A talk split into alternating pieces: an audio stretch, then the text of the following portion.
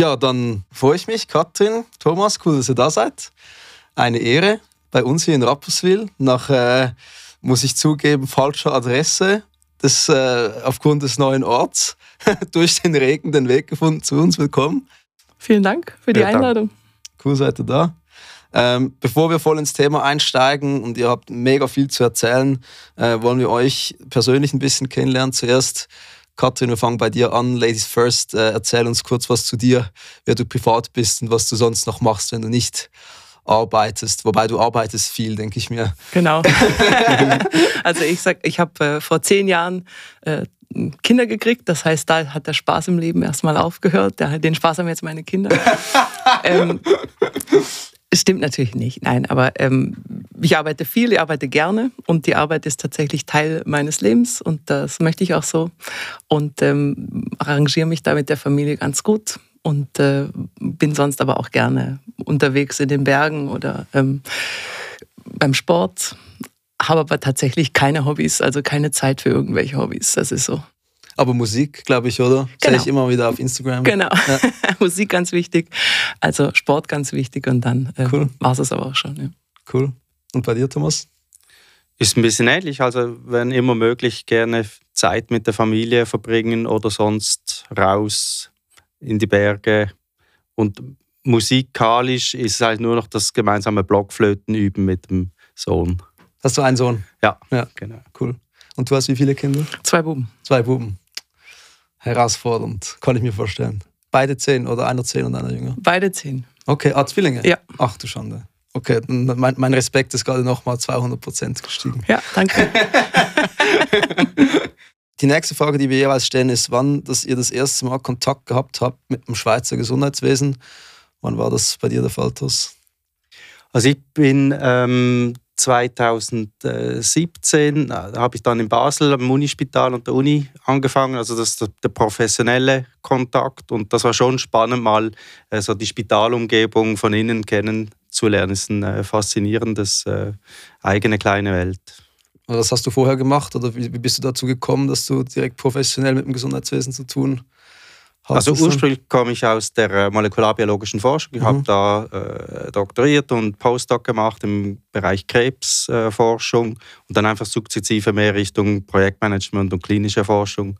Bin dann so letztendlich da im, äh, im Unispitalbereich auch gelandet und dann einen Schritt weiter zu SPN gemacht. Cool. Und das war im, in welchem Unispital hast du gearbeitet? In Basel. In Basel, ja. Ah, okay. Und bei dir, Katrin? Ich bin tatsächlich auch im Rahmen meiner DIS schon äh, eng mit dem Gesundheitswesen in Kontakt gekommen. Ich habe äh, in Zürich promoviert, an der PUC, an der Psychiatrischen ah, Uniklinik, okay. also an der Uni. Und ähm, wir haben dort mit Alzheimer-Patientinnen und Patienten gearbeitet, die damals in die erste große Impfstudie involviert waren und haben denen ihre Serum benutzt für Experimente im Labor und äh, haben die aber halt auch kennengelernt. Und insofern war das tatsächlich so der Einstieg in die, ins Gesundheitswesen. Habe dann am ähm, Unispital in Zürich noch einen Postdoc gemacht und bin natürlich dann bei der SAMW, Schweizerische Akademie für medizinische Wissenschaften, ähm, frontal ähm, eingestiegen in alle diese Gesundheitsthemen im Bereich der Ärzteschaft, aber auch der akademischen Medizin und äh, den relevanten biomedizinischen Forschungsaspekten. Super spannend. Also ihr seid beides hochpromovierte Akademiker und äh, Forscher. Äh, SAMW hast du gerade schon erklärt. Wenn man auf die SPHN-Webseite geht, dann liest man viele Akronyme. SAMW hast du jetzt gerade gesagt. Wofür steht SIB? Das ist das Schweizerische Institut für Bioinformatik. Und da arbeitest du, oder? Genau. Dort bin ich angestellt, Thorst ist bei der SMW angestellt und das äh, ist auch schön exemplarisch, wie diese Initiative aufgestellt ist, oder? Wir, wir teilen uns die Verantwortung zwischen diesen beiden Institutionen und das macht ganz viel Sinn. Die SMW ist eher so auf der aufbauorganisatorischen Ebene und administrativen und Förderebene unterwegs und das SIB für die technische Umsetzung. Also SPHN steht für Swiss Personalized Health Network. Ähm, was macht SPHN? Genau, also es ist eine Initiative, die läuft jetzt für acht Jahre, ist 2017 gestartet, geht noch äh, als große Initiative bis äh, Ende 2024 ist äh, durch das äh, Staatssekretariat für Bildung, Forschung und Innovation ähm, mandatiert. Das geht wirklich um, um Forschungsinfrastruktur. Und das Ziel ist eigentlich die Routinedaten aus den Spitälern und wir fokussieren uns da erst auf die fünf Unispitäler, ähm, diese Routinedaten besser verfügbar zu machen für die Forschung. Was heißt groß, wenn du von einem großen Projekt sprichst? also wie gesagt, es ähm, läuft für acht Jahre. Äh, wir sind finanziert äh, mit äh, rund 135 Millionen Franken in diesem Zeitraum. Dazu kommen noch äh, eigene Beiträge, sogenannte Matching Funds, eben der Unis und, und Unispitäler. Also es hat äh, schon ein, rechtes Gewicht äh, für so eine Forschungsinfrastrukturinitiative. Crazy, aber ganz eine wichtige Initiative. Ich denke, viele, die das hören, haben schon von euch gehört. Ähm, Katrin, warum braucht es überhaupt so eine Initiative? Wieso ergibt sich das nicht von selbst? Wieso ergibt sich nicht von selbst, dass man Daten einfach für die Forschung nutzen kann, oder? Also ehrlich gesagt sind wir davon ausgegangen, als wir damals angefangen haben, dass wir die Daten, die ja sehr zahlreich mittlerweile ähm, in den Spitälern oder überhaupt im Gesundheitssystem ähm, verfügbar sind oder, oder anfallen zumindest, dass man die einfach für die Forschung nutzen können sollte. Und wenn man da mal genau hinschaut, ist das eben leider gar nicht der Fall. Das heißt, wir brauchen ganz viel Zeit und auch ganz viel Geld das wir da reinstecken müssen, um diese Daten wirklich sinnvoll nutzbar zu machen. Das heißt noch gar nicht, dass man sie mal teilt oder mit irgendwem oder an irgendwen verkauft, um Himmels Willen, ähm, sondern dass man sie wirklich einfach mal so aufbereitet, dass sie strukturiert, standardisiert tatsächlich genutzt werden können für Forschungsvorhaben.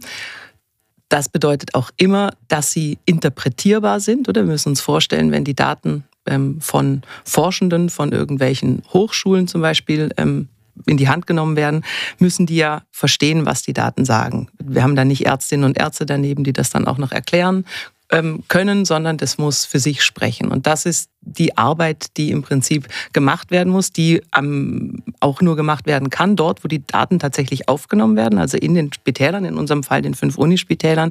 Dort muss viel Arbeit reingesteckt werden in die Rekrutierung dieser Daten aus den vielen verschiedenen Primärsystemen, die da im Spital vorhanden sind. Äh, am besten in so eine Datenplattform, Data Warehouse oder Data Lake, was auch immer für eine Technologie man da benutzt. Ähm, aber darum geht es, oder? Dass man die Daten tatsächlich zentral an einem Punkt hat, dass man sie durchsuchen kann, dass man gewisse Standardisierung Optimierungsefforts dort vornimmt. Und dann kann man sie eigentlich erst sinnvoll für die Forschung benutzen. Wir müssen uns auch immer im Klaren sein, SPHN hat das Ziel, nationale Infrastruktur zu bauen, also nicht lokal also lokal natürlich auch, aber im Verbund zusammengenommen. Und idealerweise möchten wir ganz viele Daten von Patientinnen und Patienten, idealerweise auch von gesunden äh, Personen, zusammenbringen, um neue Hypothesen generieren zu können, also um neue Korrelationen zu finden. Wir sagen immer, wir sollten individuelle Patientencharakteristika in heutige Gesundheitsentscheidungen einfließen lassen. Und da müssen wir uns natürlich fragen, was sind denn das für Charakteristika, die wir da in Betracht ziehen können und sollen? Und äh, um das rauszufinden, braucht es diese sogenannten Big Data-Analysen und für diese Analysen müssen wir Daten aus verschiedenen Quellen zusammennehmen. Und wenn wir Daten aus verschiedenen Quellen zusammennehmen, müssen wir die auch ja passend machen. Das heißt, wir können, wir dürfen nicht Äpfel mit Birnen vergleichen. Und darum geht es bei SPRN. Deswegen braucht es den Infrastrukturaufbau an den einzelnen äh, Gesundheitsinstitutionen, also in unserem Fall, wie gesagt, die Unispitäler. Aber es braucht natürlich auch, um die Daten dann sinnvoll oder geschützt, sicher von A nach B zu bringen. Dafür braucht es Infrastruktur. Es braucht Infrastruktur dort, wo die Forschenden dann an den Daten arbeiten, was idealerweise nicht ihre privaten Laptops sind, sondern tatsächlich einen, einen, einen sicheren, eine sichere IT-Umgebung oder wo diesen ähm, äh, recht äh, stringenten rechtlichen und ethischen Vorgaben, die da bestehen, um sensible Gesundheitsdaten auch voilà. gerecht werden können. Jetzt, äh, Thorst, du hast gesagt, Routinedaten. Was versteht ihr unter Routinedaten oder welche, um welche Daten geht es denn eigentlich? Kannst du da ein paar Beispiele machen? Ja, das ist sehr unterschiedlich. Wir haben mal angefangen mit äh, wirklich einzelnen Forschungsprojekten, oder, dass die mal sagen, wo sollen wir die, die Schwerpunkte legen. Das ist äh, sicherlich so im Onkologiebereich, auch äh, in äh, der Intensivmedizin und, und den äh, Infektions- Krankheiten.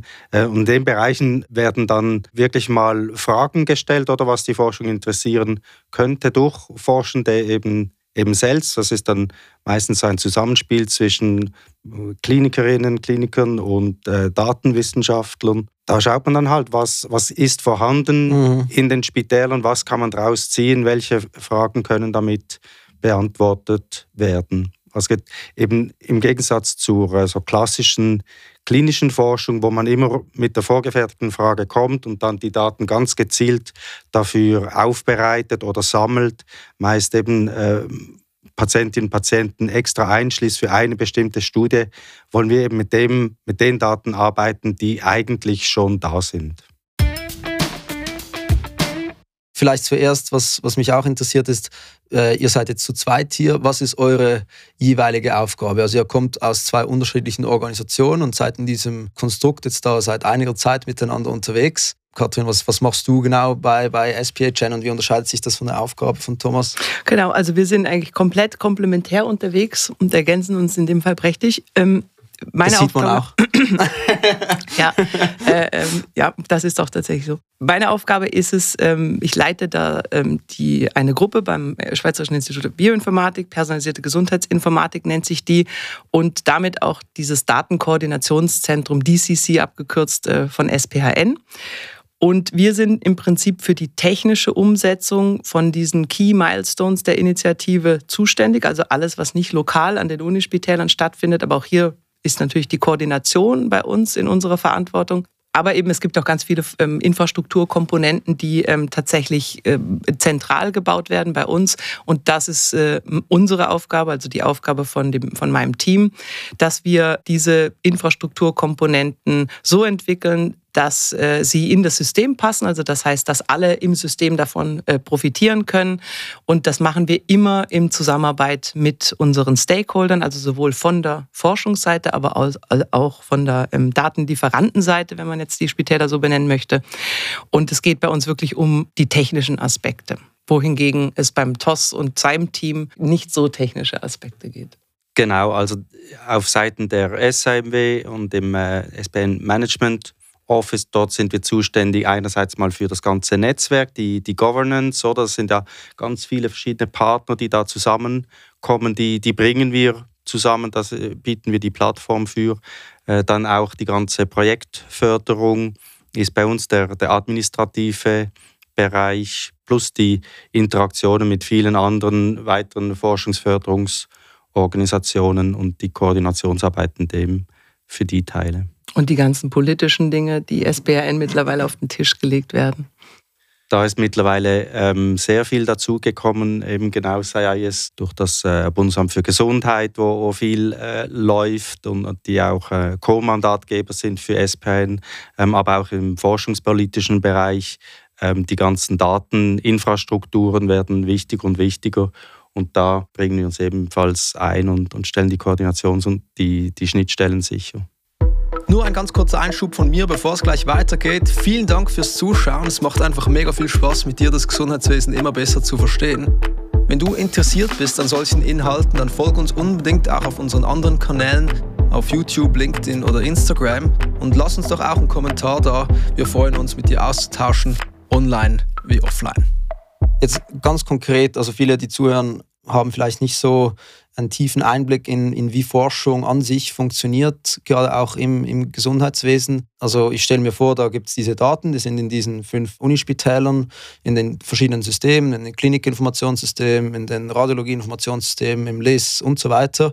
Die liegen in all diesen Silos und jetzt werden die irgendwie gemappt von den Häusern auf diese Infrastruktur, die ihr bereitstellt. Könnt ihr uns kurz erklären äh, oder, oder kannst du uns erklären, Katrin, was der Unterschied ist zwischen Primary Use und Secondary Use und wo und wie sich SPHN da einreiht?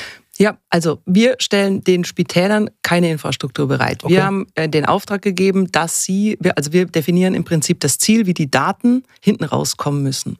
Was die Spitäler aber aufbauen und wie sie das aufbauen, ist im Prinzip ihnen überlassen, mit Blick auf die Datenplattform oder das Data Warehouse, äh, wie sie die Primärsysteme dort anschließen.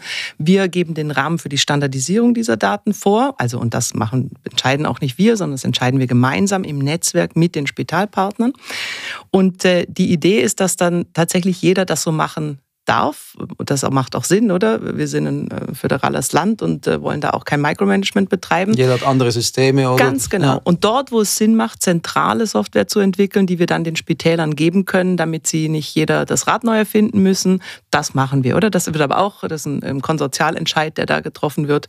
Und äh, wir sind da wirklich sehr äh, basisdemokratisch unterwegs. Und diese Daten, ich nenne es jetzt mal Datenplattform, oder die da an den äh, fünf Unispitälern jetzt aufgebaut wurden. Von den Spitälern Sehr selber. erfolgreich von den Ja, Spitälern ja, selber ja. mit finanzieller Unterstützung von SBHN und natürlich auch immer im engen Austausch mit allen Partnern im Netzwerk. Mhm. Also das heißt, die Idee war, oder, dass wir damals, und deswegen haben wir uns auch so beeilt mit dieser Initiative 2016, dass wir zu einem Zeitpunkt mit dieser Initiative kommen, wo noch nicht zu viel selbst gebaut wurde in jedem Spital, so dass es noch Harmonisierungsmöglichkeiten, Harmonisierungspotenzial gibt, oder? Und das, wir haben damals auch äh, sehr schnell den Zuschlag bekommen vom SBFI für diese erstmal 68 Millionen und wussten dann zum Teil gar nicht, äh, wie soll man denn jetzt so schnell äh, entscheiden, wie wir diese Gelder einsetzen, weil es natürlich wirklich ein heute auf morgen Entscheid war, um diesen Zeitpunkt nicht zu verpassen. Wir arbeiten in vier Jahresperioden oder in, in der Bundesverwaltung. Das heißt, wir hätten sonst vier Jahre warten müssen mit dem Beginn dieser Initiative und das wollten niemand.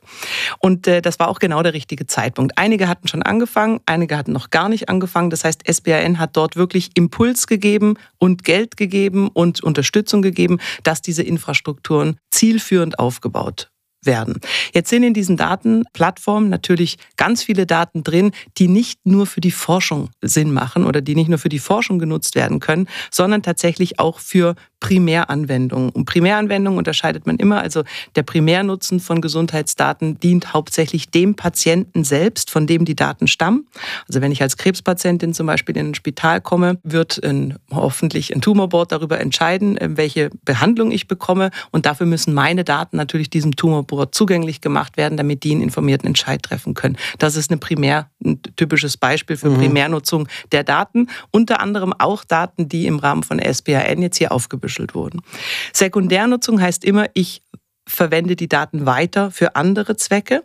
Natürlich immer im Rahmen dessen, für was die Daten tatsächlich primär aufgenommen wurden. Also ich darf die Daten für Forschungsprojekte weiterverwenden, ich darf es für Qualitätskontrolle weiterverwenden, ich darf sie zum Beispiel auch, um äh, Prozessoptimierung im Spital zu betreiben, weiterverwenden. Ich darf sie nicht verwenden, um mir Haus, äh, maßgeschneiderte Werbung ins Haus flattern zu lassen. Das wäre ähm, eine Zweckentfremdung jetzt dieser Daten aus dem Gesundheitswesen. Das ist nicht erlaubt. Aber alles, was im Prinzip im Rahmen der primären Aufnahme der Daten äh, plus ou moins ähm, äh, Mhm. an, an, anvisiert wurde, ist für die Sekundärverwendung dieser Daten erlaubt. Und da geht es immer darum, dass ich die Daten weiterverwende, nicht für die Patientin, die vor mir sitzt, sondern eben entweder im Bereich der Forschung für zukünftige Patienten, also da ist dann immer noch so ein Time Gap dazwischen, oder eben auch für Optimierung von Prozessen im Spital, die schon morgen stattfinden können, aber auch dort ähm, ist es eine Sekundärverwendung der Daten. Das ist ganz wichtig zu unterscheiden. Forschung ist nicht der einzige sekundäre Verwendungszweck von Daten.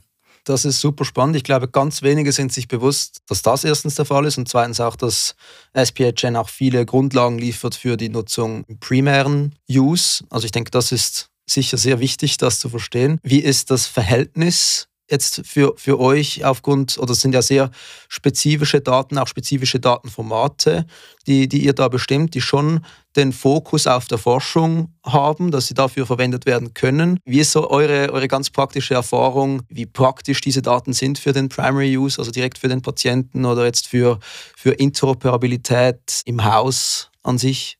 Also wir sind da ähm, immer wieder überrascht, auch was wir hören, äh, eben von den Spitälern, von den ähm, Betreibern der Datenplattform, für was sie das alles plötzlich wieder verwenden können und wo es nützlich ist, weil unser Auftrag ursprünglich ist wirklich auf die Forschung ausgerichtet. Von daher fokussieren wir unsere Aktivitäten äh, schon größtenteils für die Nutzung in den, in den Forschungsprojekten. Ich sage jetzt mal, ich weiß nicht, 80 Prozent oder so mindestens für Forschung.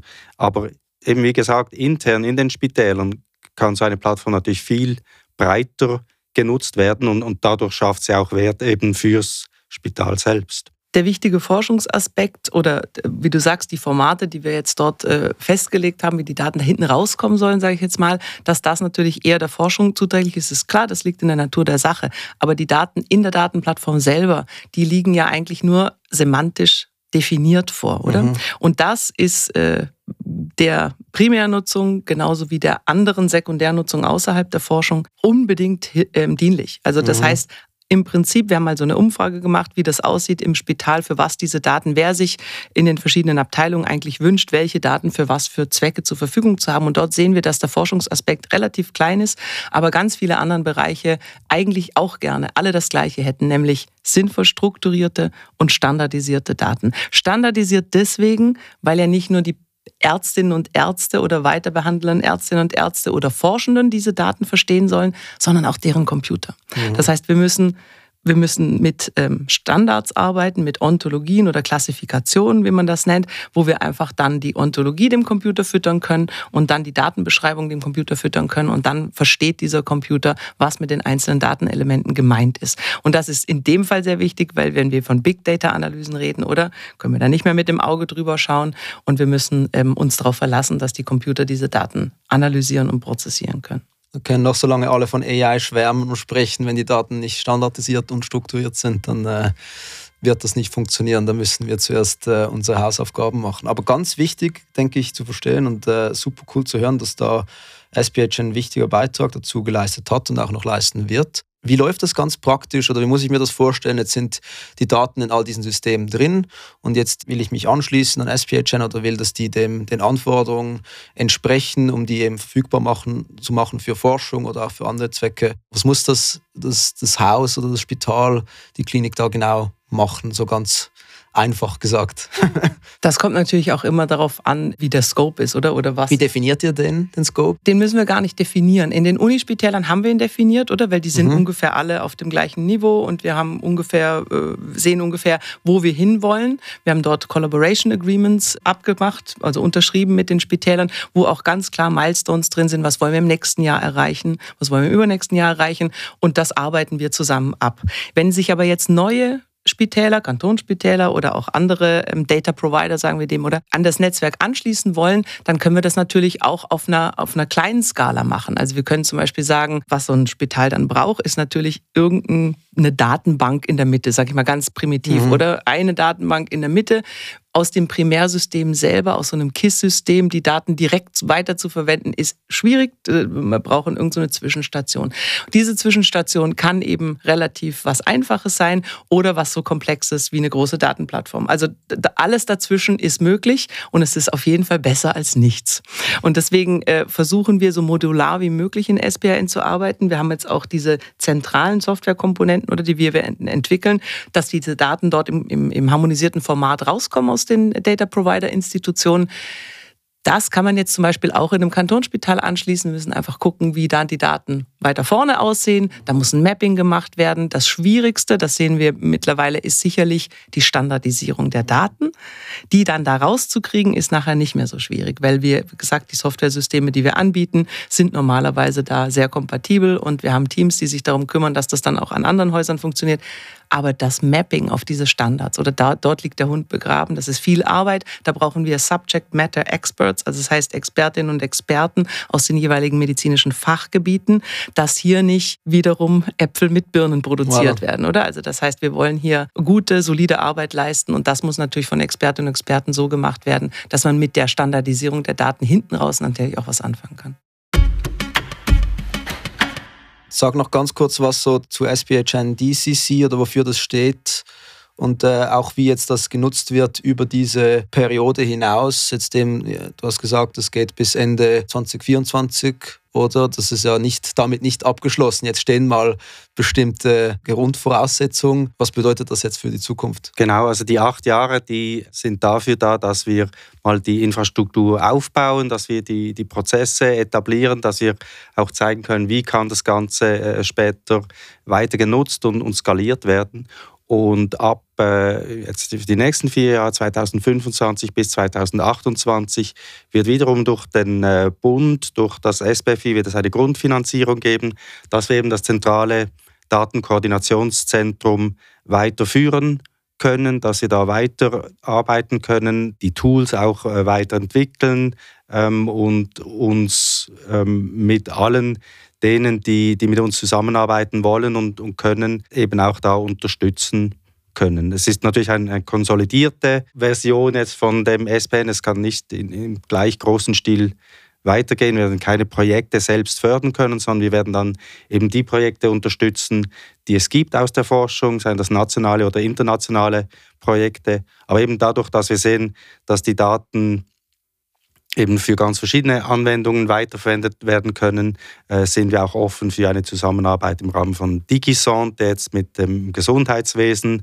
äh, für Statistik, für Register, ähm, auch Industriekollaborationen sind denkbar. Also wir sind da dann wirklich sehr, sehr offen und haben eben die Kerninfrastruktur äh, bereit, auch in den nächsten Jahren, um da weiterfahren zu können. Wie läuft das ganz praktisch? Also muss ich mir das vorstellen, wenn ich jetzt eine, eine, Initiative habe oder ein Forschungsprojekt machen möchte, an wen wende ich mich dann, wenn ich auf, diese, auf diesen National Data Stream heißt der oder auf diese Streams zugreifen will? Wie ist dieser Prozess? Genau, am einfachsten wendet man sich da dann erstmal an uns also ans DCC, ans Datenkoordinationszentrum und wir vermitteln dann natürlich äh, zu den jeweiligen Konsortien. Also diese nationalen Data Streams, das sind ja konsortial geführte digitale Datenkohorten, sagen wir dem äh, normalerweise. Die sind themenspezifisch. Die sind äh, mhm. ja genau mhm. äh, mhm. themenspezifisch und äh, die Weiterverwendung, die ist sozusagen per Default schon vorgegeben in unseren ähm, rechtlichen Verträgen, die diese Konsortien unterschrieben haben. Ähm, und das ist die Idee, oder dass wir sagen, wir würden gerne in die Zukunft investieren. Das heißt, alles, was wir jetzt im Rahmen von SBRN schaffen, soll auch zukünftigen Forscherinnen und Forschern äh, zur Verfügung gestellt werden können. Natürlich immer. Wir, wir reden von sensiblen Gesundheitsdaten. Die können nie offen sein. Die können fair sein, also fair im Englischen oder als findable, accessible, interoperable and reusable. Und dann haben wir natürlich Kriterien, die bedingen, darf ich die nutzen, unter welchen Kriterien darf ich die nutzen. Aber die Idee, dass man diese Datensätze dann auch weiteren äh, Forschenden zur Verfügung steht, das, ist, das liegt im Zentrum von SBHN. Das heißt, man kann sich dann an uns wenden, kann sagen, ich hätte Interesse, dann vermitteln wir und dann schauen wir mit den Konsortien zusammen, was für Rahmenverträge abgeschlossen werden müssen, wie die Nutzung dieser Daten vonstatten gehen kann, wie können die, die Daten von A nach B sicher mobilisiert werden. Also das heißt ja, ähm, dafür haben wir dieses, diese sichere IT-Umgebung gebaut, oder die heißt Biomed IT. Das ist ein sogenanntes Trusted Research Environment, was jetzt gerade praktisch alle europäischen Länder am Aufbauen sind, weil sie gemerkt haben, dass das eine ganz wichtige Komponente ist. Wenn man so eine sichere IT-Umgebung hat, die die Bedingungen erfüllt, äh, also hinsichtlich Datenschutz und Datensicherheit, dann hat man natürlich auch die Möglichkeit, viel mehr das Vertrauen derjenigen, also sagen wir auch der Patientinnen und Patienten, oder wenn ich ein Generalkonsent im Spital unterschreibe und sage, ja, ich möchte, dass meine Daten für die Forschung zur Verfügung gestellt werden, wenn ich weiß, dass das in, einem, in einer geregelten, sicheren Umgebung passiert, dann ist mir das natürlich lieber, wie wenn ich weiß, dass das irgendwie auf einem Laptop passiert von einem Forscher, der dann vielleicht unencrypted ist und mal im Zug vergessen wird und meine Daten dann halt vielleicht doch irgendwem zu Gesicht, die jemand zu Gesicht bekommt, der das nicht äh, sehen sollte. Und diese Idee von so einem Trusted Research Environment ist die wichtige Komponente oder die wir auch in Zukunft immer wieder sehen werden, in anderen Anwendungsgebieten, dass wir sagen, dort dürfen die Daten draufgespielt werden, sicher mobilisiert werden, eben für die Erstbenutzung eines Forschungskonsortiums oder auch für die Weiterverwendung durch Dritte. Aber die sollten in diesen Environments bleiben. Die sollten diese sicheren Environments eigentlich theoretisch nicht verlassen. Super spannend. Also, was ich mega mitnehme, ist, dass es, ihr macht eigentlich extrem viel, um die Arbeit für die Datennutzung zu erleichtern. Also ihr stellt Compliance sicher, ihr stellt sicher, dass der Consent vorliegt des Patienten, dann sorgt ihr dafür, dass das ganze Datenschutz sicher und Daten, datensicher ist, dass das Mapping gemacht wird und das Format stimmt, dass man damit arbeiten kann, was ein Mega-Problem ist. Und dann gibt es sogar noch äh, vordefinierte Konsortien für, für eine bestimmte Datenverwendung, aber auch für themenspezifische, abgegrenzte und relevante Bereiche. Es ist echt äh, verblüffend, dass man das nicht mehr hört, dass es das gibt. Thos, sag uns so äh, ein bisschen, gibt es das in anderen Ländern auch oder wie steht die Schweiz da im Vergleich zu anderen? Du hast jetzt gerade gesagt, Katrin, dass, es, äh, dass das überall jetzt auch so ein bisschen geschieht. Wo stehen wir da? Sind wir da auch so veraltet und äh, hintendrein wie, wie überall sonst? also eben wenn wir anschauen, so die Forschungsdateninfrastrukturinitiativen, die laufen ja derzeit äh, überall in, in Europa. Äh, wir sind in engen Austausch mit äh, Deutschland und den Niederlanden beispielsweise, hatten da auch einen gemeinsamen Workshop im Juni. Und da sehen wir schon, dass wir da wirklich vorne mit dabei sind. Die informieren sich zum Teil bei uns. Wie macht ihr das? Wie löst ihr das? Ähm, gerade oder auch der, der, Föderalismus oder die Fragmentierung in der Schweiz, die oft als Hürde angesehen wird, äh, kann dann auf, äh, wenn man das eben weiterdenkt im, im europäischen Kontext, eine Stärke sein, äh, dass eben an verschiedenen Orten ähm, mit verschiedenen Systemen, wie das äh, zusammengebracht werden kann. Äh, die Schweiz rangiert ja auch äh, nach wie vor äh, weit vorne bei Forschungsindizes und, und Evaluationen, wo wir ähm, in dem Bereich stehen. Und das ähm, beruht aber eben vielleicht auch etwas auf der, der Vergangenheit, wo wir da sehr viel investiert haben und deshalb vergleichsweise gut aufgestellt sind. Jetzt geht es einfach darum, dass wir sicherstellen, dass das eben auch für die Zukunft so bleibt mit den neuen Technologien, mit den neuen Ansätzen und und auch in der datengetriebenen Forschung. Das sind ja Dinge, die extrem früh entschieden werden müssen, damit sie dann nach mehreren Jahren dann, äh, dann Frucht tragen. Ich denke jetzt gerade also so an die Entwicklung AI, eben Daten, datengetriebene Themen. Wo stehen wir da? Also, was wir vor allem im Moment sehen, oder, ist, dass die großen, ähm, sagen wir mal, Medizinprodukte, oder müssen wir das fast schon nennen, äh, die in irgendeinem Kontext mit AI stehen, dass die Entwicklung dieser Produkte hauptsächlich in China stattfindet. Das ist tatsächlich immer noch so. Und nicht nur die also die Fütterung dieser Systeme, also das, äh, das Lernen, sondern äh, basiert auf nicht, also auf Daten, die nicht von hier kommen, sondern von woanders, sondern auch die Validierung dieser Tools passiert tatsächlich zum großen Teil, ähm, gab gerade eine aktuelle Studie darüber, 44 Prozent äh, in China und ähm, ganz wenig passiert da in Europa. Und äh, wir müssen uns natürlich im Klaren sein, wenn wir mal den Datenfundus angucken, oder? Der geht zurück auf die Efforts, die die Länder gemacht haben vor 20 Jahren. Wie du sagst, da ist ein riesen Time Gap dazwischen. Wir müssen investieren und irgendwann können wir ernten, aber bis wir dann ernten können, dauert es eine Weile. Und wenn wir dann anschauen, was eben die UK Biobank, also die, was, was in England passiert mit der UK Biobank, aber auch den großen Genominitiativen wie die All of Us in Amerika oder auch der Genomics England und anderen, auch in Australien sind sie weit vorne mit den Genomikinitiativen. Dort kann man jetzt natürlich auf einen Datenfundus zurückgreifen, ähm, der hier in Zentraleuropa seinesgleichen sucht, also mal abgesehen von England. Und äh, in den nordischen Ländern ist man da natürlich auch viel weiter. Finnland hat einen ausgezeichneten Datenfundus, auch im Genomikbereich und in anderen Omics-Bereichen. Man muss da auch da wichtigerweise dazu sagen, oder Genomik ist ja nicht alles. Also das ist ja nur ein Layer von diesen vielen biologischen Komponenten, die eine wichtige Rolle spielen. Da äh, kommt dann noch die Epigenetik und die Metabolomik und die Proteomik und die ähm, Lipidomik und äh, also da hat es einige solche Layer drauf, oder? Ich frage jetzt genau. nicht einzeln nach. Wo ganz wichtige biologische ähm, Faktoren sind, die man in gerade so ähm, Bereichen wie äh, in Krankheiten, wo man einfach nicht vorwärts kommt oder mit der Forschung, wie Alzheimer, aber teilweise auch Krebs, äh, wo man einfach sagt, wir müssen andere Komponenten noch mit anschauen, da reicht die Genomik alleine natürlich nicht aus. Und hier sind wir auf große Datensets angewiesen, um einerseits die Diagnostik nach vorne zu bringen, damit man früh genug erkennt, wann Patientinnen und Patienten von gesund nach krank wechseln und äh, früh genug eingreifen kann. Und da sehen wir natürlich jetzt schon erste also oder viele ersten Ergebnisse in der internationalen Literatur oder wo wir jetzt auf Datensätze zurückgreifen können aus England, aus Amerika, aus anderen Ländern, die jetzt diese Erkenntnisse aus der Forschung sozusagen in die, in die Journals bringen. Und äh, wir sind da irgendwo nirgendwo. Also wir haben gar keine solche Datensätze. Und äh, dann fragt man sich immer, ja, müssen wir das denn selber machen in der Schweiz oder können wir uns nicht einfach auf ausländische Daten Das wäre jetzt gerade meine, meine, Frage gewesen, warum ist denn das relevant, dass wir da genau. mit publizieren können? Geht es genau. dann um die Egos der Forschenden oder? also es geht vor allem, äh, ich würde sagen, es geht in allererster Linie unter anderem, zumindest aus der Sicht der, äh, meiner, äh, derjenigen Institution, die meinen Lohn zahlt, nämlich das Staatssekretariat für Bildung, Forschung und Innovation, geht es um den Forschungsstandort Schweiz, oder? Also wir wollen investieren in diesen Forschungsstandort Schweiz und wir wollen, dass der weiter exzellent bleibt. Und da müssen wir natürlich am Ball bleiben. Das ist der erste Punkt. Der zweite Punkt ist, jetzt mal biologisch gesehen, dass das natürlich äh, nicht so viel Sinn macht, die Genomik von Engländern äh, gleichzusetzen mit der Genomik von Schweizern. Also da hat es durchaus einen Unterschied.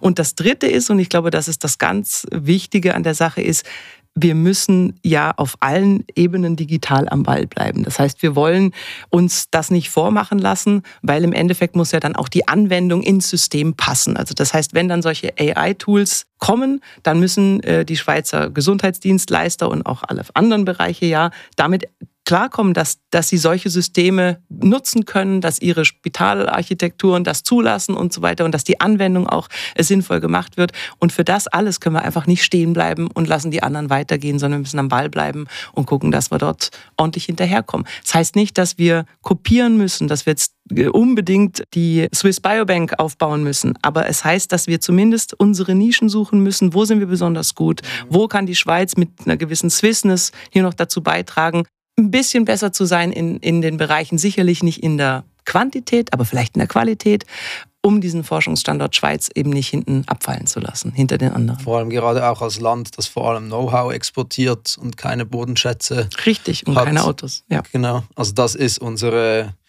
im Kern dessen, was wir, was wir können. Und wenn wir uns da abhängen lassen ähm, in diesem Bereich, wäre das tragisch, oder? Und irgendwann verlieren wir eben auch die Leute, die, die Expertinnen und Experten, die sich damit auskennen, die damit umgehen können, dieses einordnen ähm, können.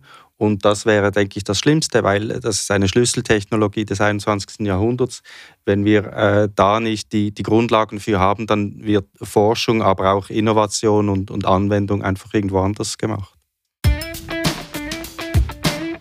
Ja, ähm, also super Überleitung zur Aufforderung an Branche und Politik. Ich denke, das ist, äh, ist klar. Es ist äh, ultra notwendig, dass wir hier so schnell wie möglich vorwärts kommen, dass Gelder gesprochen werden für Forschung, für Digitalisierung, für weitere Dinge, aber auch, dass in den Leistungserbringern und in der ganzen Industrie sich etwas verändert und wir da gemeinsam ein großes Stück weit vorwärts kommen. Da, da merkt man euer Herz dafür und dafür bin ich euch mega dankbar. Ich glaube, das äh, können wir definitiv teilen, diese Passion dafür, dass, dass sich da was entwickelt. Wenn ihr jetzt ein bisschen zurückblickt über die Jahre, die ihr jetzt mit dieser Initiative bereits unterwegs seid, was ist euer wichtigstes Learning? Was ist das, was du, Thomas, sagst?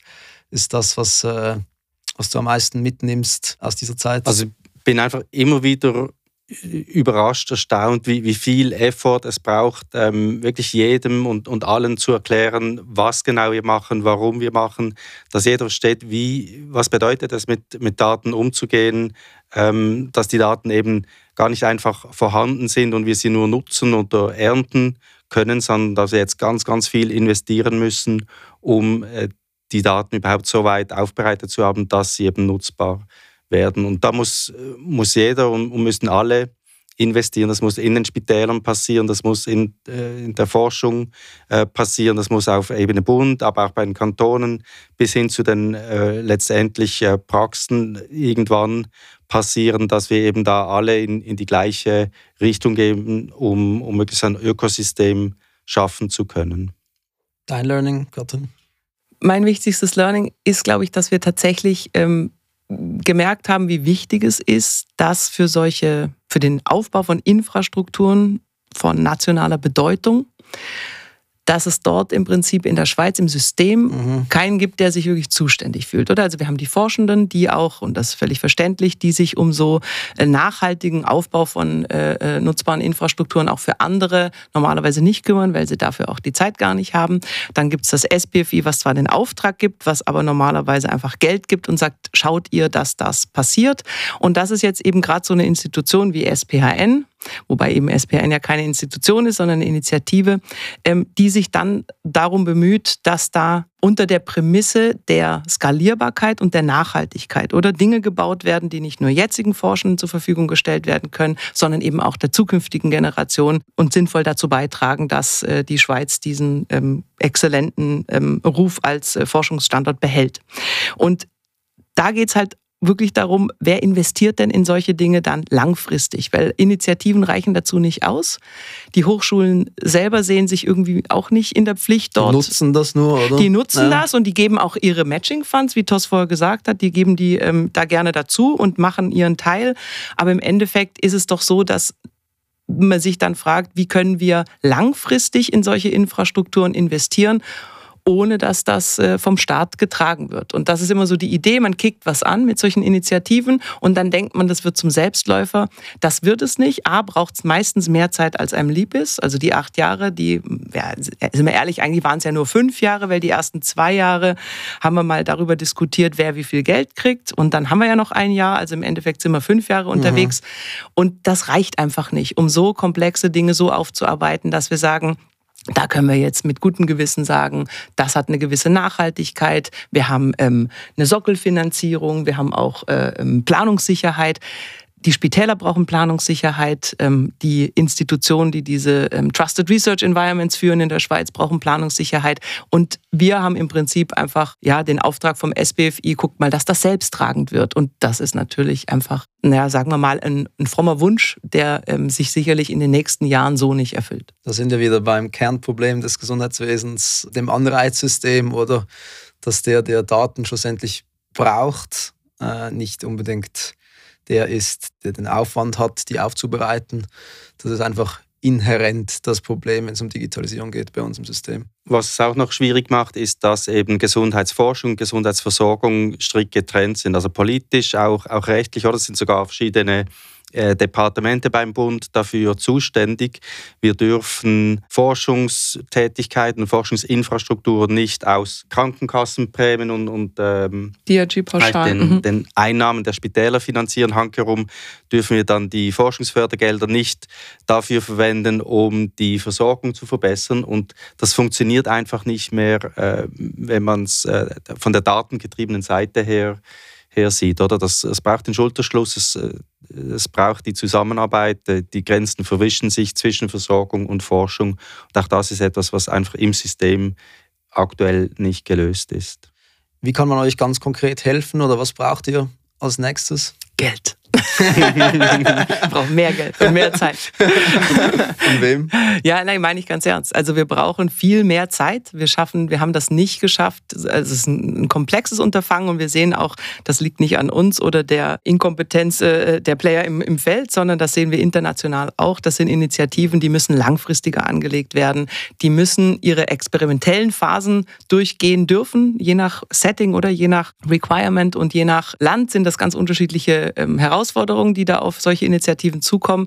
In einem föderalen äh, System macht es das nochmal schwerer, das haben wir auch schon angesprochen. Und da reichen einfach diese paar Jahre Initiative nicht, um sowas fundiert so zu verankern, dass es zukunftsträchtig ist. Mit dem ähm, vom Bundesrat jetzt verabschiedeten Verpflichtungskredit für DigiSante ist natürlich ein Hoffnungsschimmer am Horizont, dass in die digitale Transformation im Gesundheitswesen jetzt ähm, tatsächlich signifikant und vor allem geplant investiert wird.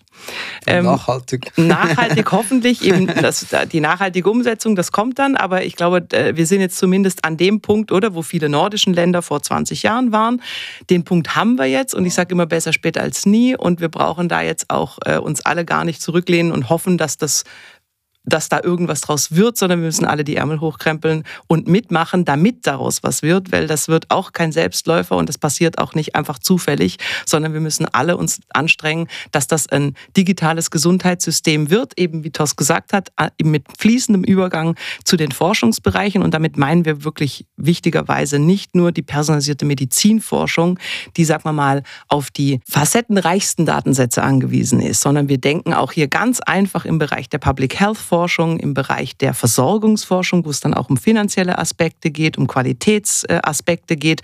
Also all diese Bereiche, die epidemiologische Überwachung, all diese Bereiche und Forschungsbereiche müssen mit gedacht werden, wenn wir jetzt an so ein nahtloses digitales System denken, von dem wir alle träumen, wo wir hoffen, dass Digisonte dazu seinen Beitrag leistet, oder? Und ich glaube, hier ist auch ganz wichtig, dass wir nicht vergessen, wir müssen vor allem den Nutzen für Patientinnen und Patienten auf der Versorgungsseite, aber für Forschende auf der äh, Forschungsseite auch, ähm, immer im Vordergrund stellen. Wir können nicht an den Leuten vorbei digitalisieren. Es macht keinen Sinn, macht keiner mit, ist nicht nachhaltig und skaliert auch nicht.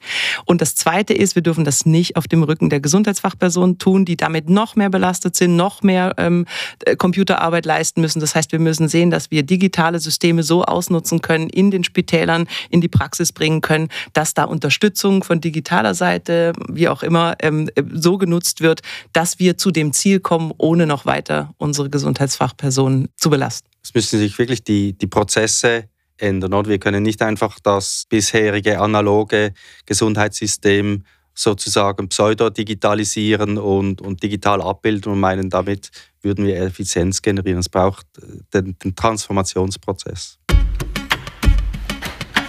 Das ist äh, ein Schlusswort, hätte ich gesagt. Dafür setzen wir uns ein. Danke, dass ihr euch seit äh, so vielen Jahren bereits dafür einsetzt und das auch weiterhin tun werdet. Äh, ganz eine wichtige Arbeit und ich bin super gespannt, wie es weitergeht. Zum Schluss habe ich noch drei Fragen, die ich euch äh, jeweils stellen möchte. Thomas, vielleicht kannst du das gleich als erstes beantworten.